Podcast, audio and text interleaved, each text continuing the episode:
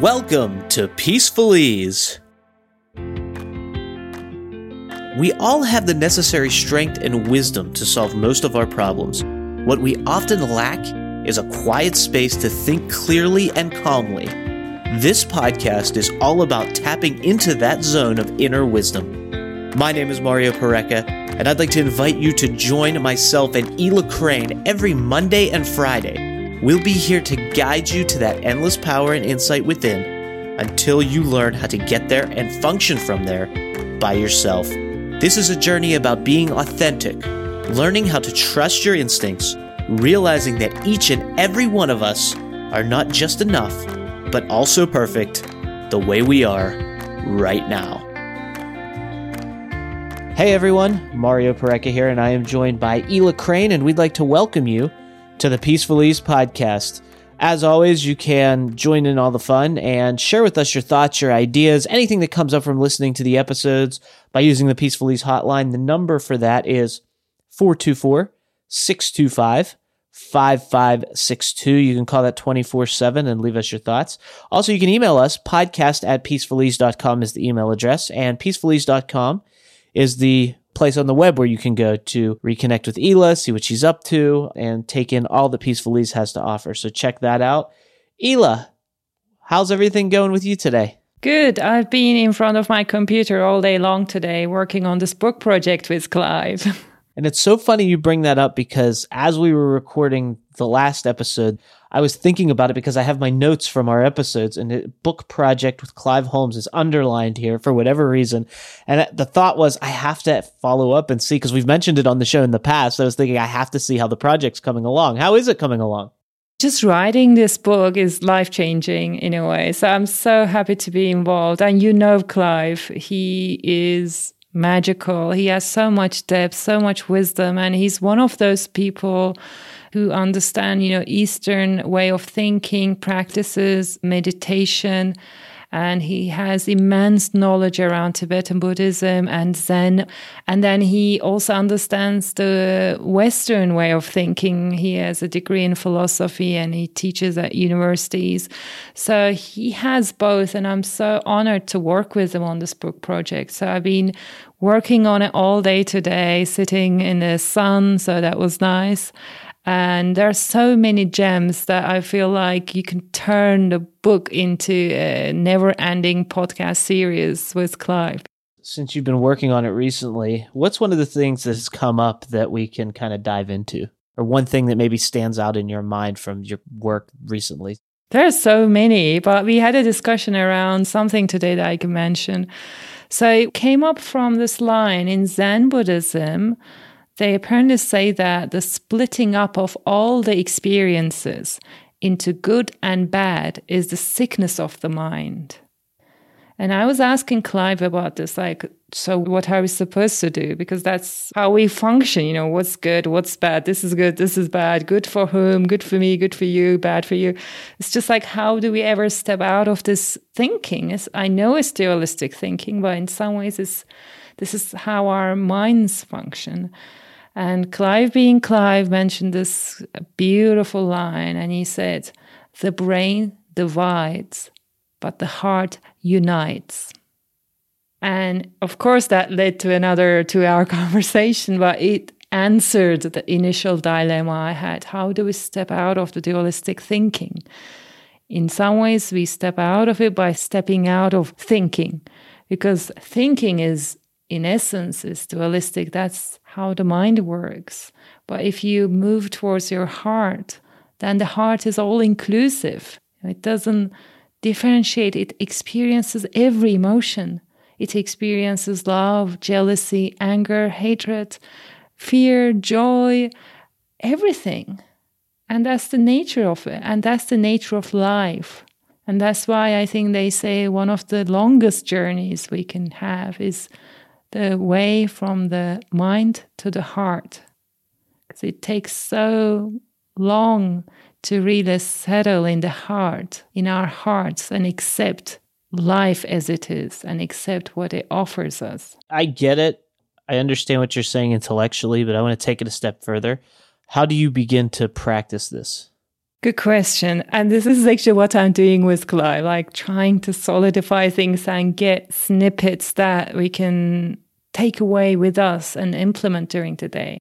And he recommended that instead of seeing things through judgment, which is often good and bad, you know, right or wrong, we could see things. I mean, it's very hard to get out of judgment, but we can make this judgment a bit more useful and he said, we can see things through is this helpful or is this harmful? And to me, that says a lot because when you label things as good and bad, there's this judgment and there's nothing coming after it. You know, it's just bad, it's just good. That's how it is. You label it and you move on. But if you say, is this helpful? If the answer is yes, well, for whom? Can I help? You know, can I do it? Can I do something helpful? Can I do something kind? Or is this harmful? If yes, well, why am I doing it then? Because there are so many things I think that we do that are actually harmful, but we do it because we think we should do it, maybe, or everyone else is doing it. So if you use this new way of thinking, and go through your life, I think you can find a lot that is helpful and that you are not yet doing it and harmful, and you are doing it, even though it's not helping you, maybe it's harming you. For example, criticism, self criticism. Is it helpful? Now I can think of some people saying yes because it gets me to do stuff. You know, if I were just happy, I would be lying on the sofa all day long and do nothing. Now, I don't know how true that is, but I know from working with people that that's a general concern many people have. They think they should be dissatisfied with their life in order to act. I don't think it's true. I actually think satisfaction and a sense of achievement is a better fuel than dissatisfaction and being critical of yourself and looking at the empty part of the glass. But I respect both. But if you take self criticism and say, is this helpful? Yes, because it gets me to do stuff. Well, is there a cost to this? Yes, it puts me down, criticizing myself. Then you can ask yourself, is there another way of thinking, another thought that would get me do stuff without putting me down?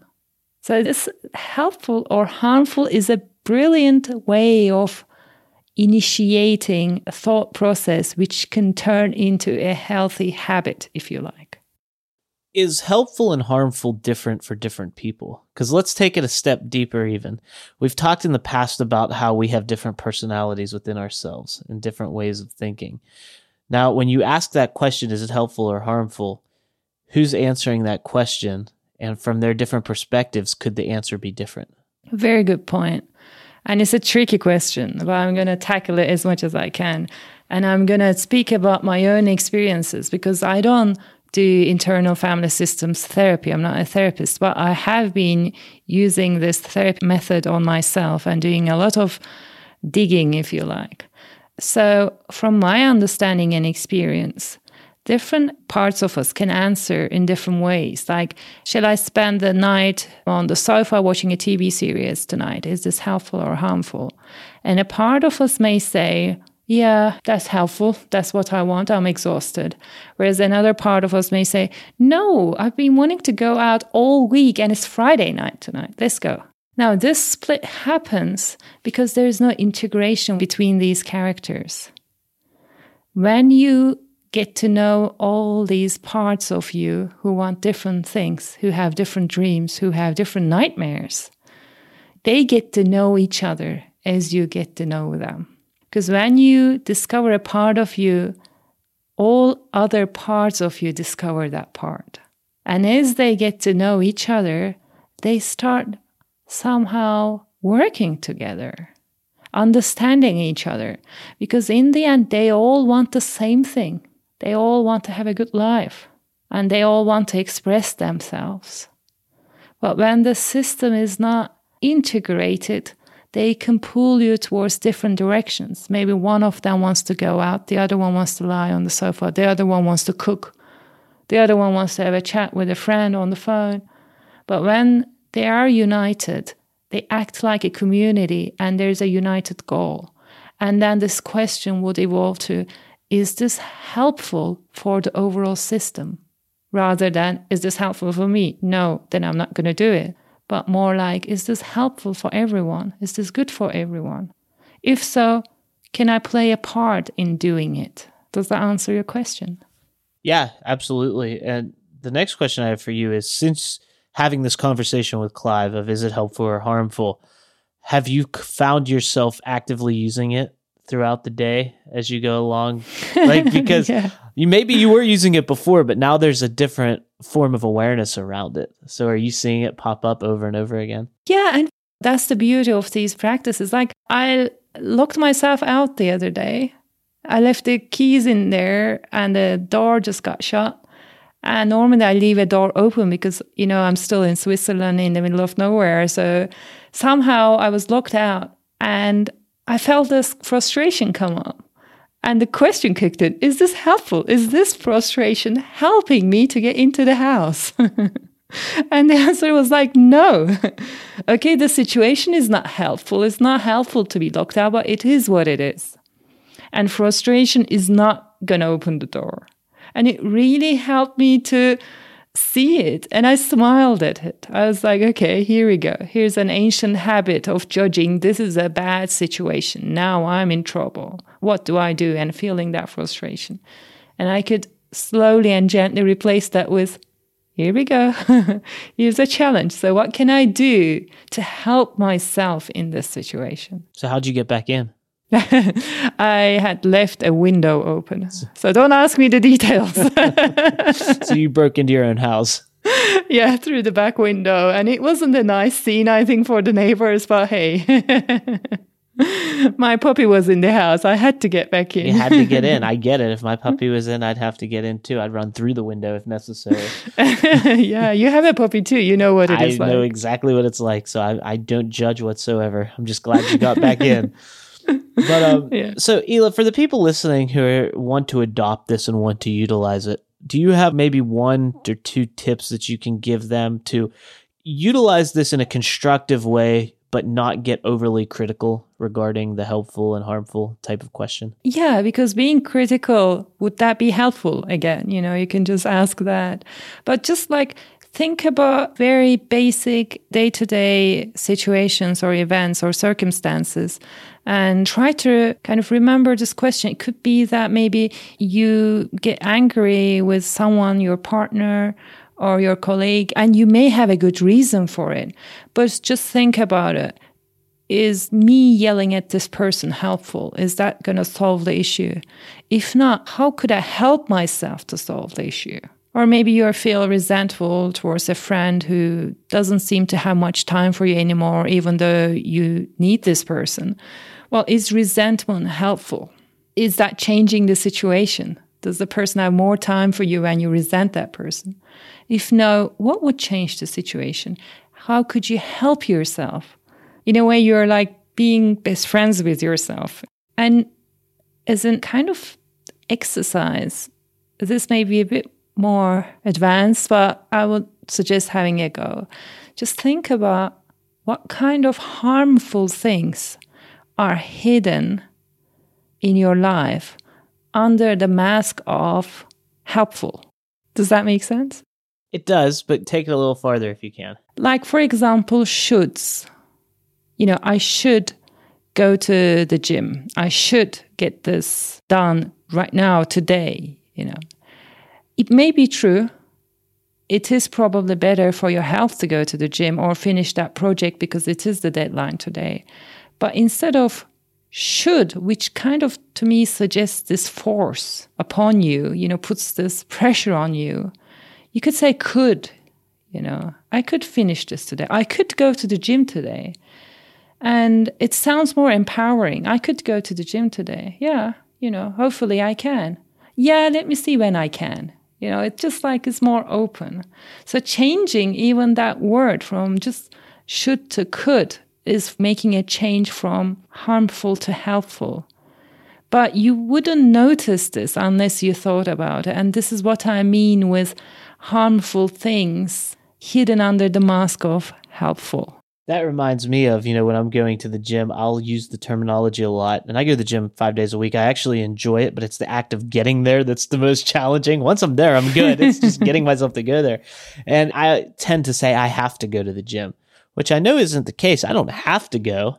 And it kind of puts some pressure on me when I think about it that way. But if I say I get to go to the gym, then it becomes more exciting to me because exactly. it's something I choose to do and I get to do.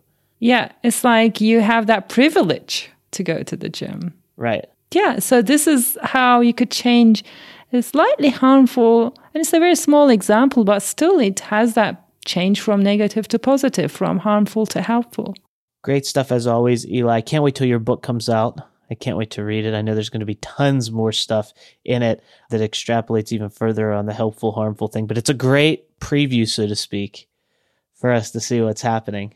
I love how deep it is. Yeah. Thank you. And, you know, it's Clive's book and it's full of his ideas and brilliance. He's so good with words and making it available to people. I'm just helping him doing the editorial work and it's been an absolute honor and I've benefited from it massively. So it's been a pleasure to work on. Well, thank you for doing everything you do because you're playing a huge part in that. And I get so much just from our conversations. So I know that you're going to bring that brilliance and combine it with Clive's into the book and it's going to be a remarkable product at the end of the day. So I can't wait to see Thank it. Thank you, Mario. Yes, I can't that sounds very helpful. Yes, Thank you. it's exciting. I can't wait to read it. But I know that after I read it, we're going to have to talk about lots of it because I'm going to have questions and we're going to have to go deeper and explain things because it's really going to be thought provoking. I know that for a fact because I know that you're very thought provoking and you think through things a lot.